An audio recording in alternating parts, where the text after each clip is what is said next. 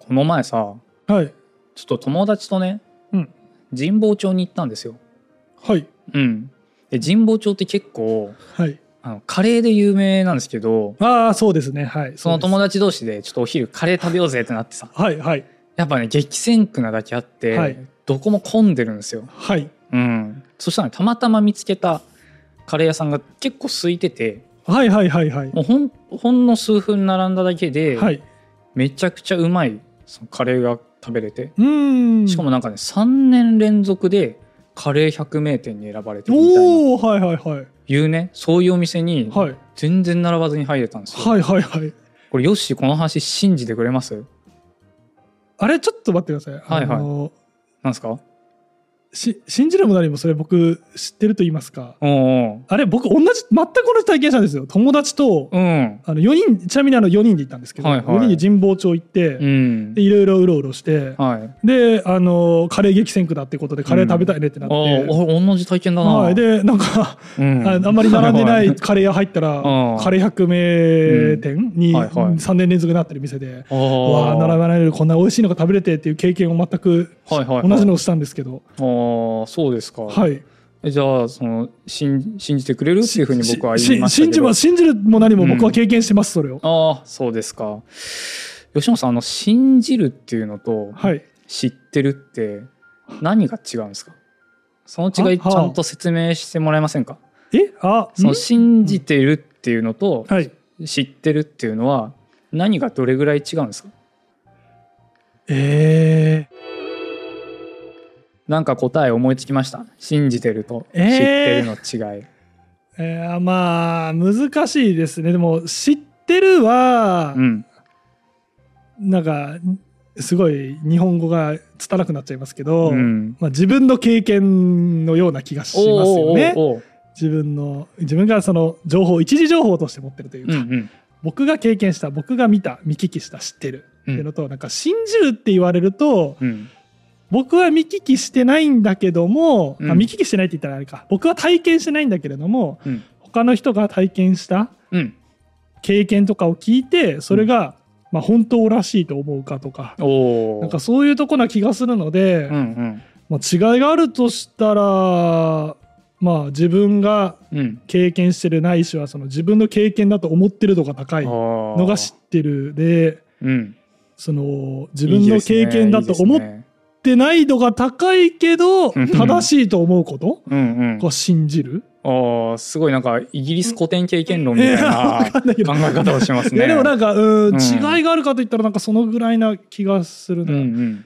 だって自分の経験に対して信じるって言わないですもん、うんうんうんうんうん。僕昨日教科書をよ見ててこういうことが生物の？生物の教科書見てて、うん。こういうことがああったから僕これ信じてるんですよ。あでも言うか？あ難しいね。難しいでしょう。うん。今回はねこの信じるとうん。知ってる、まあうん信と知って言ったりするんですけ信ど、信はあの信じる信じるの？と知るの知ね。はい。これのね哲学で扱いますというのが今回のテーマです。はい。で、えー、と今回のこのテーマの「はい。真と知」っていうのは、認識論って呼ばれるねうん。あの分野ジャンルになるんですけど、はいこの前その哲学って大きく分けて3つあるんですよっていう話をしたと思うんですが形而上学はい。倫理学はい。認識論。うん。この3つがます。思い出しました。はい、うん。まあね今回このあの動画では、うん。信じてるの定義知ってるの定義うん。みたいなのはちょっとあんまり、まあ、立ち寄らないでおこうかなあってー。思います。もう本当に普段僕はそれを信じてるとかうん。あそれ知ってる知ってるみたいに使う信じてると知ってる、はい。まあだと思ってもらえればはい。今回はいいかなと。ああわかりました、思います。まあ、信じてるとはこういうことであるっていうよりは、うん。まあこう今最初に言ったような何が違うんだっけみたいな、うんうん。そういうところをちょっと深めていきたいねでそうですそうです。はい。でこれ実は西洋哲学うんの文脈、うん。えー議論ではうんこの信じてると知ってるは、うん。まあ、何が違うんでしょうかとかどっちがより重要なんでしょうかとかっていう議論が実はね1500年ぐらい続いてるんですよ。ずーっと、はい。すごくないですかこれす年数。すごいですね。知ってるも信じるも、うん。多分あまねくいろんな文化言語にもあるし、で僕らも普段から使ってる言葉なのに1500年も議論するような言葉を僕らは軽々と使ってるってことなんですね。案がねまあそれだけじゃないけど、うん。実際それぐらいかかって、うん。実際こうなんだろう今だその定説、こうこれがこれぐらい違います。みたいなのはねちょっと測りかねてるというのがこの認識論の議論になります。ちなみにはい。ヨッシーははい。知ってると信じてるははい、はい、どっちがより重要なまあ高度な状態だと思いますか？高度。まあ高度っていうかまあどっちが重要というか。うーん。まあすごい根拠があるわわけじゃないですまあまあいいよけれども、直感的で。直感的に言うとやっぱり知ってるの方が、うん。まあ、大事うん、うなんんじゃないかなとは、はいはい。なんとなく思います。ああいいですね。ちょっとそういうね、あの哲学のこういう話を聞くときに、うん。なんか自分の中で自分はこう思うなみたいなことを思ってからね、はい、聞いてもらえると、うん。ちょっと話が入ってきやすいかなとはい、思いますので、あの慶喜はまあ知ってるという方が、うん。まあいいんじゃないかと。そうですね。はい。これね割とあの新しめの結論というか1500年議論されてきて、はい、えーとまあ、そういう説に至ってると。うん、まあ、あのそういう状況なので、はい。まあ慶喜は1500年の知能を 持ってる。っていうことですね。はい。まあそういうことかもしれないですね。はい、えーなのでちょっとこれから信じると知るがあのこの1500年の中でうん。どうやって変わってきたのかっていうことをうん。ちょっとおさらいしようと思います。はい。お願いします。大体ね時代区分としては4つ。4つに分けます。はい。でギリシャ哲学の時代が1つ目です。まあ、大体ね,、えっとね紀元前4世紀ぐらいからこれが始まったんですね。はい。で、えっと2番目はい。が、えっと大体ね4世紀から、まあ、あの15世紀ぐらいまでおお結構の、えっとまあ、1100年ぐらいの時代が、えっと初期キリスト教の時代。ああなるほど。はいはいはいはい。で3つ目。はい。これが後期スコラ哲学の時代です。おスコラ哲学。まあ、スコラ哲学とかねあのここであのスアレスとか出てくるんですけど、はい。ちょっとそういう人名とかにはねあんまりその立ち入らないで、えっとこれがまあ大体16世紀ぐらいはい。から起こまった議論です。あ区分として区分としてね。はい。で4つ目が近代哲学の時代で、うんうん。デカルトとかはいはいはい。カントとかが、まあ、この時代にいるんですけど、はい。ここが大体1718世紀うん。くらいに入ってきますと、はい。まあ、こういう大体前4世紀から、まあ、18世紀ぐらいまで、うん。長いですね。長いですね。長いですね。1500年どころじゃないですね。じゃないよね、うん。でもそれ同じこと思ってそうたそうそう。ぶなんかあれ？途切れてた時代があるからってこと？えっとねまあ大体最初のその前4世紀っていうのは、まあまあこういう始まりですから、うん。そんな議論とかも特になくあ議論が始まったのが1500年ぐらい。っああそういうことか、うんうん。なるほど。ていう感じです、あのはい4世紀アウグスティヌスとかね、うん。初期キリスト教の時代からはい。カントまでの、うん。まあ、時代がまあ大体1500年ぐらい。はい。ということでございます。まあ、具体的にちょっと外観してみると,、うん。えっとギリシャの時代1番目の時代というのは、うん。信じるっていうことと知るっていうことは、まあ、ほぼ同一うんのことを指していました。はい。まあ、その信じるって結構神とか信仰みたいなね宗教とかで知るっていうのは結構学問的なうん。うん哲学とかうん。科学とか、まあ、そういうものにもちょっと関連はつけられるんですけど、はい。ギリシャの時代ってほらあのギリシャの宗教うん。神々がいる宗教がいてうん。でそこに対してあのあのその人たちは神っていうのはまあ全知全能だから、はい。まあ、物事をね分かることができるけど、うん。人間はそんなことできないからうん。知を愛し求めることしかできないんですよっていうのから始まったのが哲学はいはい。なのでその信じるっていうことと知るっていうことがまあほぼ同一のことだというふうに思われてました。なるほど。まあ、知るっていうことがまあ大体神を信じるとということにもつながってきますよねと。でそれがキリスト教の影響が強くなるうん。2番目の時代というのは、はい。まあ、信じるっていう方が重要だろうとうん。いうふうになります。ではい。まあそのね神に対しての信仰キリスト教的な信仰というのが最優先なんで、はい。まあ、知るっていうことが信じるよりも従属的な立場、うん。うん。まあなんとなくうん、わかります。分かりますよはい。ね。その構造的にもねうん、信じるを重視しないと話が先に進まなそうです、うんうんうんまず信じて、はいまず信じたらどうなるかみおたいな。いいねいいね。なんかそういう構造になってそうですよね。はいはいはい。まあキリスト教だけじゃなくてうん。いろんなそういう宗教とか思想みたいなものは。そうですね、はい。あのその話もねこの後出てきます。ああそうです、うん。はいはいはい。であの学問がこうだんだんだんだん発展してくるとうん。なんかそうじゃなくないみたいな勢力も出てきて、うん。うん。まあ、そこでね16世紀17世紀ぐらいに活躍した人たちっていうのは、はい。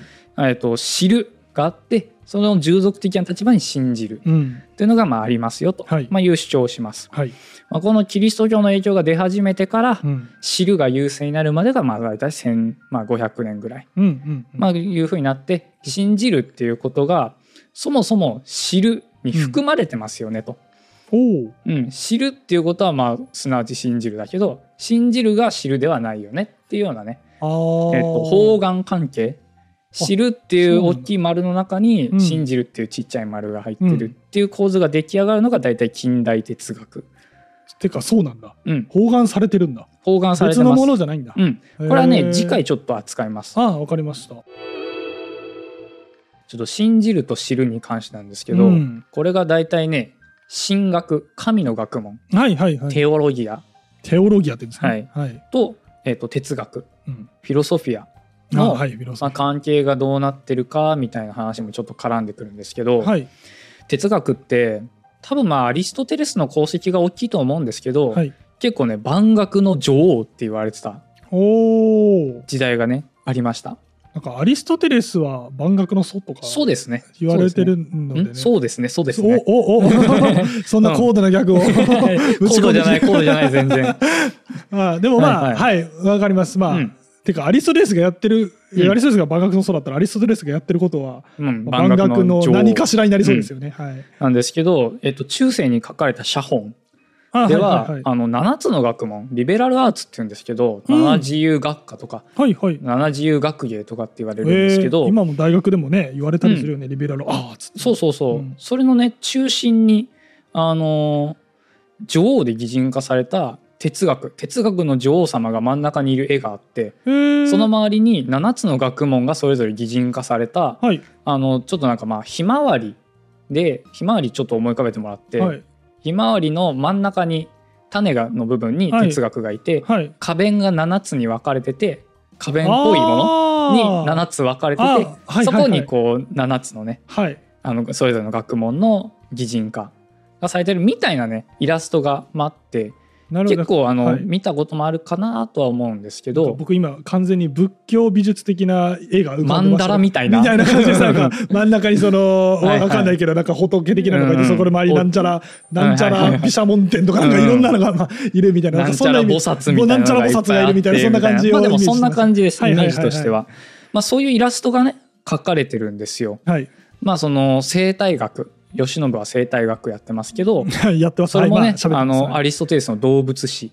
とかねああがあったりとかして、はいはいはい。まあこの理論で言えばまあその生態学も万学の中に入ってね含まれちゃう。うん含まれているようなものです、哲学という学問があってそこからいろいろな学問が出てきました。っえーはいはいはい。ていうふうになるんですけど、うん。じゃあ神学はと、ね。うん。それも思思いました。中心に哲学置いてんだ中世の時点でっていうのうんうん。はちょっとはい思いました。思いましたよね。はい。まあ、これがね、まあ、そういうキリスト教が結構、えっと幅を利かせるようになりますと、うん。あのじゃあ神学と哲学どっちが偉いのよと。どっちも、えっと真理。うん。あの絶対的なその自然界を超えたはい。超自然的な真理はい。を探求するものでしょと。はい同じ目的を持った学問は2ついらねえんだよと。うーん多い確かにね。いうですね戦いが起こるわけですよ。まあ分からんでもないです。アプローチがね、違うんだけどもね、なんかありますよね。あのプログラミングね勉強しようと思った時、うんうん。どのプログラミング言語がいいんだろうってはいはい。悩んだ結果そのどのプログラミング言語がいいのかって悩むところで学習が止まるという現象があります その話同じ、はい、今あの真理を探求しないといけないのにどっちのアプローチが正しいんだっていうので、うん、議論する感じが。とりあえず Java やってればいいんだみたいな、ね、いやいや違えよこっちは Python の方がいいよ今はみたいなそういう話かなっていうふうにすごく俗な話で今僕は変換してましたあ、はい、まあでもそれのすごいあの巨大バージョン巨大で高尚なバージョンですよね、うん、バージョンですねはい、まあそんな感じでですね進学と哲学心理の探求どっちよ？っていうふうにね、まああの話が、まあ、したくなる気持ちはわかる、うん、発展していきまして、はい、信じることを重きを置く神学と、はい、知ることに重きを置く哲学。ああそういう対構造ね。っていう対立が起きて、はい、えっと、トマス・アクイナスという人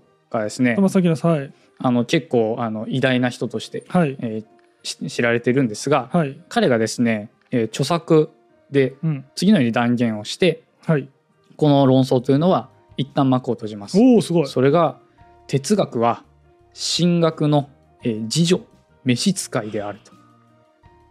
それ僕世界史で学んだかもしれない。僕が知ってるのはなんか、うん、しなんだっけ？哲学は神学のはしため、うんうんうん、みたいなフレーズで。そうですね。まあ、はしためと言ったり自助と言ったりとかするんですけど、まあ、要はそういうことですね。召使い、はい、うん、ということです。ちなみにこれ女王とか次女とかはしためとか、女性なのはギリシャ語でもラテン語でも哲学っていうのが女性名詞だからですね。そういうことなんですね。はい、えなのであの女性であのかたどられることが、うん、一般的です。はい、で、えっ、ー、と実は中世の大学では七自由学芸と哲学っていうのは、うん、まあ、その同じ初等教育の枠組みとしてあって、はい、そこを終えた人が神学法学医学の3つの学問を収めることができる。へえそうなん初等教育をやってその後に高等教育をやるっていう順番だったので、うんはい、よくよく考えると中世のさっき言った真ん中に女王哲学の女王がいるっていうのは、うん、そう7科目を従いで女王をやってる時点で、うん、それは初等教育だけの図なので。その上にもう進学はいるわけなんですよ。はいはいはいはい。だからこの女王をやっちゃってる時点で、うん、もうすでに次女だった可能性が高いです。だから王様が、はい、あの神学様がこうちょっとお出かけした時に、はい、ちょっと玉座空いてたから座っちゃおうみたいな「は い、あ冠あんじゃん、はい、かぶっちゃおう」みたいな感じだったのかもしれない。でそこの写真撮ったのがそのひまわりの、ひまわりのそうそうそう。その瞬間だけか切り取ったからね、でも進学は不在だったんだよと。そうそうそうそう。進学がいたらこんなことにはなってないんだっていうことです、そういうことです、そういうことです。はい、まあこういうね、ちょっと哲学が女王って言われてた時代があって、うん、まあ確かにアリストテレスとかがそれを始めてね、はい、高尚なものとして伝わって、でそれが神学に玉座を奪われてしまって、うん、えーと、召使いがその女王の格好をね遊んでするっていうようなちょっと悲しい生活が 哲学様の,、あの悲しい生活がね、はい、あのこの辺ではこう続いてってると、はい。はい。まあ、そういう時代の流れがあります。はい。まあ、さっきも言いましたけど、うん、神学と哲学のまあ大きな違いというのは、まあ、その自分の学説の根拠を信じることに置くか知ることに置くかっていうのがまあ大きな違いに、はい、なってきます。なんかイメージできる。うん、はい。まあ、そういう、えっと、ソクラテスの、うん、まあ、不知の自覚、うん、無知の知としてね、まあ、知られることが多い、不知の自覚。ですけども、あれもね本当の真理っていうのはできないから不知なんですよ、我々は不知なんですっていう、はい、だからそれをこう知る物事を知ってると思うことは、まあ、それをまあ信じてるだけに過ぎなくて、でしかもそれはそのギリシャの神々を信じるってことにつながりますよ。なるほど。はい。そういう話です、はい、まあ、それがキリスト教が流入して国教化するまでに至って、うん、かなり思想のね大部分をこうキリスト教が占めるっていうふうになると、うん、あのね異端っていう考えが、はい。はい、浸透してきます。はいそのキリスト教の教義に関してはいろいろな解釈がねそれぞれあったわけなんですけど、はい、それを公会議っていうまあ会議体を持って、はい、何が正しいキリスト教の教義なのかっていうのをまあ決めると。はい、歴史の勉強で学びました。うん、ニケア公会議とか、あそうね、ミラノカルケドン公会議とかね、いろいろありますよね。エフェソス公会議とかね、はい、いっぱいありましたね。どこが異端になってとか覚えました、なんか、はい。で異端になった人たちは、はい、あのどうなったか覚えてますか？うんまあえー、ちゃんと覚えてないけど、まあ、基本的にはまあ追放なり、うん、あのまあ、よくあったのがあれですよね。なんか別の外国とかにね逃れてそこではちょっと主流になるとか,、なんかそういう、まあ、だから基本的にはもう追い出されたり、まあ、もしくはこのコプト教会とかねありましたね。ありましたっけ、うんうん、まあでもそういうことですよね。まあその地域ではメジャーじゃないので変えるか、うん、もう出てくか？そうですっていうことですよね。まあ、最悪処刑とかね、うん、にもなっちゃうまあわけなんですけど、本当にしんそこの主流を信じないことがもうなんだろうな、うん、法律とかの保護が保護から外されますみたいな、うんうん、そういうそういう世界観ですね。そうですね。あの裁判所に出頭しないと破門しますよっていうね。うんうん、動物裁判。動物裁判ね。はい、そういう世界観ですね。そういう世界観ですね。はい、だから完全にこれは信じるっていうのが、まあ流星している。あのかなり信じることがまあ大事だよっていうふうに言われてた時代、どれを信じますか議論だもんね。うんうん、そういうことですね。えっ、と10世紀頃、はい、アンセルムスというね、聖職者教会の側の人が、えー、とその著作「プロスロギオン」という著作があるんですけど、はい。まあ、そこで信じるために知るうん、というかまあ信じるっていうのがまずあって、うん、でそこから知るっていう感情が知りたいっていう感情が出てきますよっていうことをですねそこで発表します。おでちょっとそのまま読むとあれなのでこちらのですね世界哲学史に、えー、書いてある、はい、この大西先生という方がちょっとパラフレーズしたものがあるので、うん。はい、ちょっとそれを読みますね。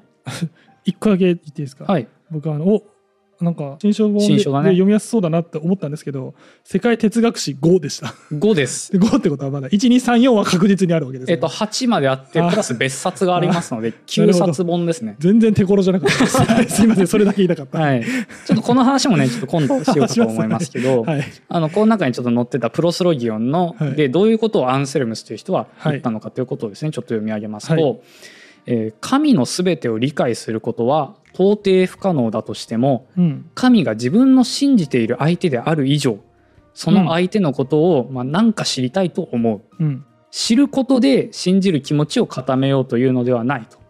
信じる気持ちが知りたいと思わせるのだこの気持ちが働くのでなければそもそも人は何も理解できないはずなのであるということがこのアンセルムスがプロスロイオンで、はい。えー、言ったことなんですね。はい。今ちょっとメモリーが途中でオーバーヒートしまして、うん、はい。はい、途中からあれあれあれと思っちゃったんですけど、はい、これねあのよく聞くのは、はい、あの例えばさ、はい、配偶者が、うん、まあ夫妻と言いませんが、うん、えっ、ー、と不倫してるっていうことは、うん、普段の行動のおかしさとか、うん、ちょっと夜最近遅いなとかね、はい、あのなんか髪の毛違う人の髪の毛が頻繁についてるなとか、はい、いつもとなんか髪の毛の香りが違うなとかね。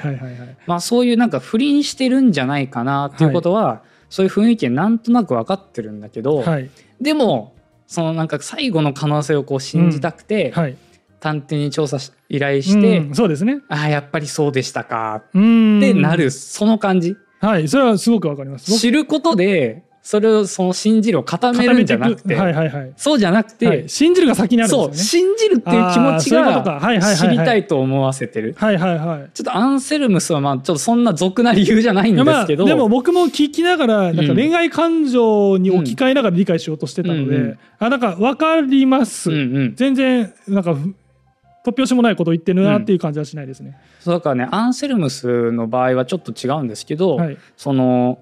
あの不倫の事例でねちょっとややこしくさせたら申し訳ないんですけどはい、彼が信じてる対象っていうのはそういう神とか神、はい、でそういう神を信じるっていうことがそのまま現在っていう自分たちの存在が悪だっていう信仰にもつた、えー、とつながってきて、はい、でそれに対して神を信じたい信じるんだけどそうすると自分がもうその悪の存在でしかなくなってしまう。持ってるという、うん。はい、っていうそれに対してすごい恐れおののく自分があって、はあ、でそういう信じるっていう気持ちがなんでこう自分がこういう境遇に置かれてるのかっていうのを知る。それを知りたいと。いう気持ちにつながっていくと。なるほど。それが大事なんですよと。い。うふうに言ってるので、はいうん、まあ、こういうアンセルムスの時代っていうのはあの不倫されてる配偶者時代なるほど。信じる。安易に例えましたね。信じるっていうのが混ざって、まあそれをこう知りたいにこう変えていくっていう時代になります。あでもわかります。はい、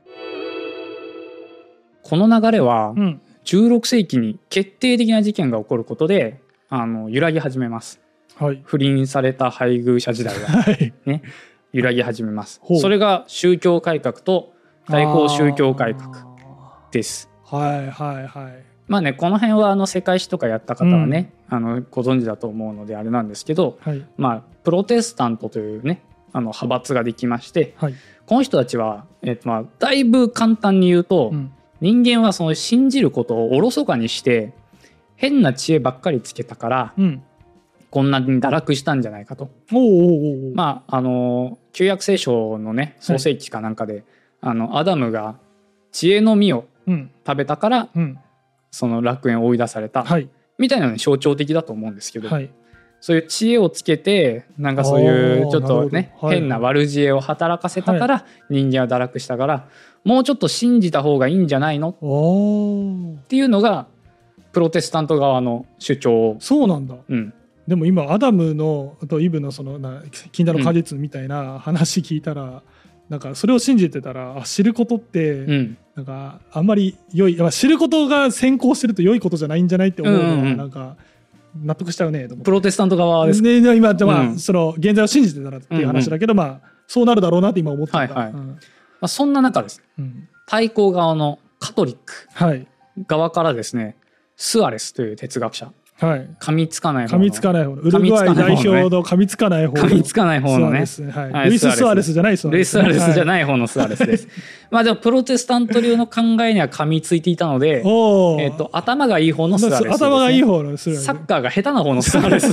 でも口でも噛みついてないかもしれない。けど言葉で噛みついて言葉で噛みついて,、まあ、口で噛みついてましたね、それも。じゃあはい。そうそう。噛みつきはする。してたと、はい。まあそういうスアレスという哲学者が信じると知るっていうですねこの図式そのさっきまでは信じるっていうのがでかいものとしてあって、はい、知るっていうのはまあなんならあんまり良くないことなんじゃないかとか、はいはいはい、信じるっていう気持ちがまずあって、うん、そこから知るっていうのが生じますよっていうようなね、ね、図式がありましたけど、はい、それをですね。点灯させるような気づきを得ます。おうん、カトリック側が。カトリック側が。はい、でそれをですねえっとまあスアレスの刑事上学討論集第一討論っていうねはい、あのところからのちょっと引用なんですけど、はい、まあ、ちょっとあの簡単に噛み砕いて説明しますと、はい、まず刑事上学っていうのは存在とか実態とか、うん、えー、と原因とかね、うん、まあ、こういう事柄をまあ研究するような学問にはなるんですけど、あのこのスアレスっていうふうな人が言うのは、うん、その神神がいますと。神がいますでしょと。はいね、でさっき言った存在とか原因っていうのは神の働きの結果、うん、神がいるからこの存在がありますとか神が働いたから実態とか原因っていうのは出てきますっていうですね、はい、あのものがあるんですけど、はい、それって働きの結果としてあるんだったら刑事上学でそれを探求すればよくないですかっていうことを言ってるんですよ。ほう。ちょっと、うん、わかんないこれね実はちょっとめちゃくちゃかっこいいことを言っているんですけど、はいはい、あまあすごいことを言ってるんですけど、はい、これって知るために信じるっていうことは別に必要ないですよと。知るために信じるということは必要ない。はい、うん、はい。スアレスが問題にしてるのはまあじゃあ神ってそもそも何よっていう話をしてて。これすごいですよね。スアレスっていう、ね。問うちゃいます。それを、それを問いにしちゃいますか問いにしちゃうんですよ。神ってそもそも何よって言うんですけど、うん神ってそんな無条件に信じられるもんじゃなくない？おうん。神って別にさそんな「あいますねいますね」じゃないですよね。当たり前じゃないですよね神って。すごいね。その問いをまあ神学者というか、うん、哲学者。哲学者、うん、まあ、キリスト教ベースの文化にいる人から問われるのは、うん、なかなかですね。なかなかでしょう、はい、でまあ、じゃあそのねじゃあ神がいたとしたら、うん、その神とやらが作った存在とか原因とかを、うん、まあ、探求していかないと、うん、究極神がいるかどうかなんて分かんないじゃん。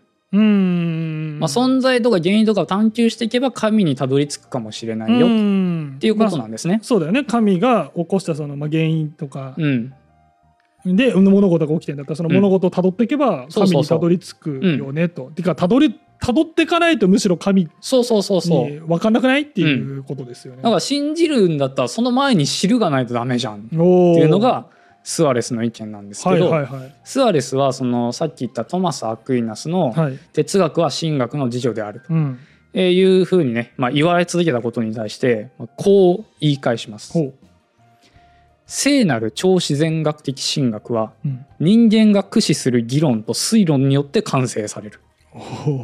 かっけー。これね、はい、スアレスはね、はい、あの哲学、はい、哲学様をね、助けに来た王国の騎士ですよ。おええ。ちょっと今言ったのは、うん、神学っていうのは、議論と推論によって成り立ってるよねっていう。よって完成される。よって完成されるか。っていうことを言っていて、で聖なる超自然学的神学は、はい、人間が駆使する、はい、議論と推論によって完成される、はい、つまり信じるだけじゃダメですよと。そこには知識がないとダメなんですと。はいはいはい、でそれはそういう知識を蓄えるのは形事上学であり、うん、哲学でありと。で哲学が完成しちゃえば、はい、人間はこれを知ってますっていうのが完成するのであれば、もうそれって改めて信じる意味なくない？うん。まあ、まさにその哲学的な営み、まあ、知るという営みが、うん、さっきの言葉で言う、まあ、議論、うん、まあ、議論を尽くして、まあ、推推論するとこまでなのかな、うんうん、議論を尽くしたら推論できるよねっていうことだから、うんうん、まあ、だからあそういうことだね。そしたらもう完成するんだから、そう完成するんだから、もうじゃあ改めて信じる必要もないしそうだ、ね、知識の探求を続けた結果、あれ？神いなくない？ってなったら、うん、それはそれでいいじゃない。っていうところまで行っちゃうんですよ。行っちゃうんだ。だからねこれスアレスねめちゃくちゃかっこいいことを実は言ってるんですね。そうですね。なんか今のね、うん、僕らから聞くと、うん、聞いても結構思い切ったこと言うななんて、うんうん、当時からするとなかなりなんか、うん、場合によっては危険な 考えのように感じてしまうかもしれないです、ね。はい、それを、うん、スアレスさんカトリック側、うん、からかまさか出るなんだそうそうなんだ。全然イメージが違った俺。スアレスさんがまさかそんなことをするなんて すごいねニュースみたいな感じになりましたけど。今回ちょっとあのアンセルムスとかスアレスとかをね、はい、ちょっと扱いましたけれども、はい、ちょっとまあ物語調にあの整え直しますと、うん、まあ、まずですね哲学というのは女王ですはいでしたね。哲学が、ね。はい、哲学の女王様が統治するですね、はい、万学の国というのがありました、はい、ひまわりがね、はい、うん、それがですねキリスト教という外部の、まあ、敵にその王国を侵略されてしまい、学問の王国は神学様が、うん、えー、統治するようになり玉座を奪われたと。奪われて、その女王に、まあ、テオロギアに仕えるですね、まあ、召使いになってしまいましたと。はい16世紀、はい、その王室に内乱が起こるさなかですね、はい、スアレスという王国の騎士が颯爽と現れて、はい、神学を引きずり落としその哲学様に再び女王のあの玉座と冠と与え直したと。はい、こ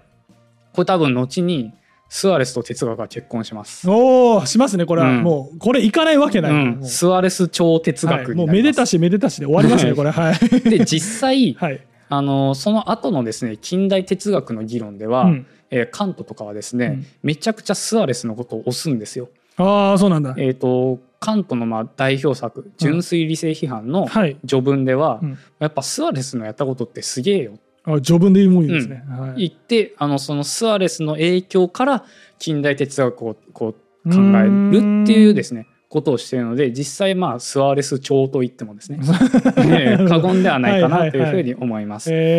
まあ、今回はちょっと知ると信じるの関係をですね、まあ、論じた、まあ、認識論の論争の歴史というのをですねちょっと中世から前近代ぐらいまでえーと、キリスト教の時代から、うん、まあ、スアレスという旧国の騎士がさっそうと現れてくるまでをちょっと扱ってみたんですけれども、はい、まあ、ちょっとねあの近代に行く前に、うん、あのじゃあ結局信じると知るって何が違うのよと、はい、今じゃあそれどうなってんのよっていうことを次回は喋ろうと。